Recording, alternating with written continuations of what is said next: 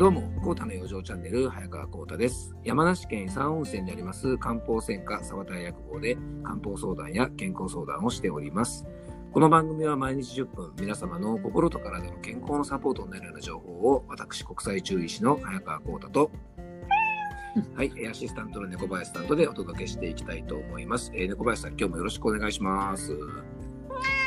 はい、なんか今日は随分声がなでやかな声ですね。なんかあったんですか？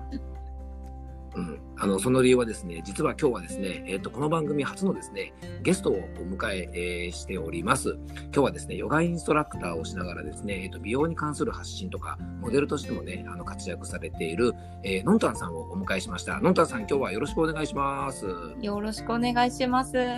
あの、お願いしますはい、番組お邪魔させていただいてます。のんたんです。あーもう猫林さんがめっちゃテンションが高いんですけど、わいい。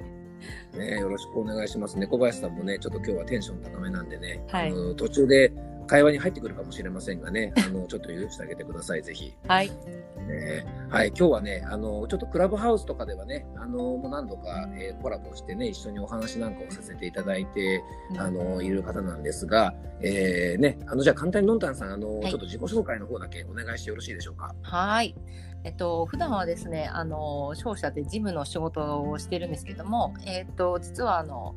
えー副業的にですね、あの、美容雑誌の美的さんですとか、ファッション系雑誌の美人百科などっていう雑誌で、えっと、読者モデル活動させていただいてます。えっと、そういった中で、えっと、まあ、ご縁があってですね、5年ぐらい続けているヨガのインストラクターのお仕事もいただいて、えっと現在はヨガのインストラクターとしてもえー活躍させていただいてます。はい。えーあとね、なんかいろいろあの、ほら、美美容関係の、モデルのね、あの、お仕事もされてる関係であれですかね、いろいろインスタとかで美容の発信もね、かなりされてますよね。はい、そうですね。ぜひあの、うん。私のインスタグラム TV の方ではですね、あのうん。まずヨガの1ポーズずつ紹介っていうのをやっているので、あのちょっとヨガうん。初めてなんですよね、なんていう方もこれならできそうみたいなのを一つずつからできるっていうのを紹介してあます。ーあー、なるほど、なるほど。あと、あの、ヨガの方なんですけど、えっとね、はいインスタとかで、こうそういうね、えっと、ポーズをこう配信してるのプラス、なんかあれですかね、えっと、セミナーみたいなやつとかも定期的にされたりしてるんですか？なんか、ヨガの、あの、あヨガセミナーみたいな感じのものは。はい、実はそうなんです。うんあのコロナ影響で、なかなかはい外での運動もしづらいですとか、あとスポーツジム行けないっていう方が増えて、えー今、はいオンラインフィットネスっていうのが流行ってるんですよね。あはい、そうですねそ。の中で、えっと、フィットライクさんっていう、あのオンラインフィットネスの、まあ、システムがあるんですけれども、ぜひ検索していただいて、とそこで、あの今、アーカイブのものは無料で見れるようになってるので、私の方ではおー30分間のヨガプログラムっていうのを、えー配信させていただいてます。そうなんですね。じゃあ今ちょっと、まあ、あの、アーカイブは無料で見たりすることもできるんですね。あそうですね。終わったものに関しては。ただあの一緒にやっぱりやっていると、あのはい。ライブ感があってあの続くっていう人もいるので、ぜひあの、うん。入会料もてただで、えっ、と毎月もなないんですよね実は。あのーうんうんうん。パーソナルで、えーカウンセリング受けたい方は500円からになるんですけれども、はい。ええうん。あのー普通にヨガやりたいっていう人はぜひ一緒にやっていただきたいシステムですね。なるほど。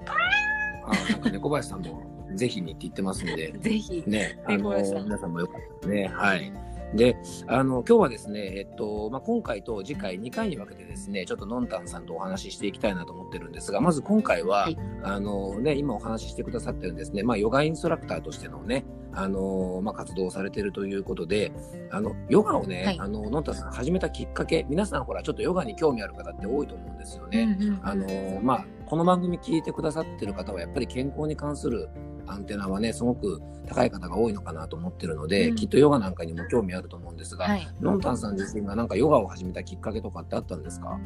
はい、そうなんです。あのー実はその小さい時から小児喘息持ちで、えー運動制限みたいなのかけられてたんですけど、まあ、そこからいきなりあのヨガ始めたわけでもなくて、あのうん。まずはウォーキングをして次マラソンをするようになったんですよね。だからやっぱりもともと病弱な体質で筋肉がないところにあのうん。長距離マラソンなんかしたもんだから今度筋肉痛と腰痛がひどくなってわあ。そうなので長くやっぱり運動を続けるためにはどうしたらいいんだろうっていうことでやっぱりヨガに出会いましたね、そこからはヨガ結構ウェイトを占めてますね。うん、だちょうどだからそののんたんさんのそのそれまでね病弱だったなんてお話だったんですが、あの体質にあ合ってたってことですよねきっとヨガがね。いろいろ運動する中でフィットしたってことでしょうねきっとね。そうなんでしょうね。自然と続いてますもんね。うん、なかなかほら皆さんなんていうのかな自分にフィットする運動法をね見つけることってねなかなかあの難しいというか、うんそれがうまく見つかるとねきっとこうやって長く続けたりとか、あのかなり健康にもねプラスになるんでしょうねきっとね。ああそうでしょうね。うん、で、あのまあ、皆さんねヨ、ヨガが自分に合うのかどうかなんてね、いろいろ、まあ、試されてるかもしれませんが、あのここ数年あの、まあ、ヨガブームじゃないですけども、結構あのヨガがね、すごくあのやっぱ注目されてるし、うんいろんなところでね、やっぱりあの情報を見かけたりとかあのすると思うんですよね。うんで、のんたんさんはい。がこうヨガをね、あの教えたりとか、あ当然ね、自分でもこうプライベートでヨガをされてると思うんですけどね、はいあのそういう時になんかこう大切にしてること、教える時に大切にしてることとか、あと、あのヨガをされてる方も今ね番組聞いてくださってる方で多いと思うんですがあのそういう時に、まあ、なんか大切にした方がいいよみたいなことがあったらちょっとお話あの伺ってもいいですかね？はい。とできればですね、あの一日こうデスクワークしてるとあの肩とか筋肉って固まってるんですよね。なのでできればお風呂上がりに寝る前にうん10分でいいから取り入れていただく。で慣れてきたら朝やるっていう形がいいのかなと思いますね。なるほど最初はあのお風呂上がりに10分ぐらいそそれぐらいからでもまあいいってことですあね。そうですね。いきなり30分やったり1時間っていうのはハードルが高くなっちゃうので。あそうですよね。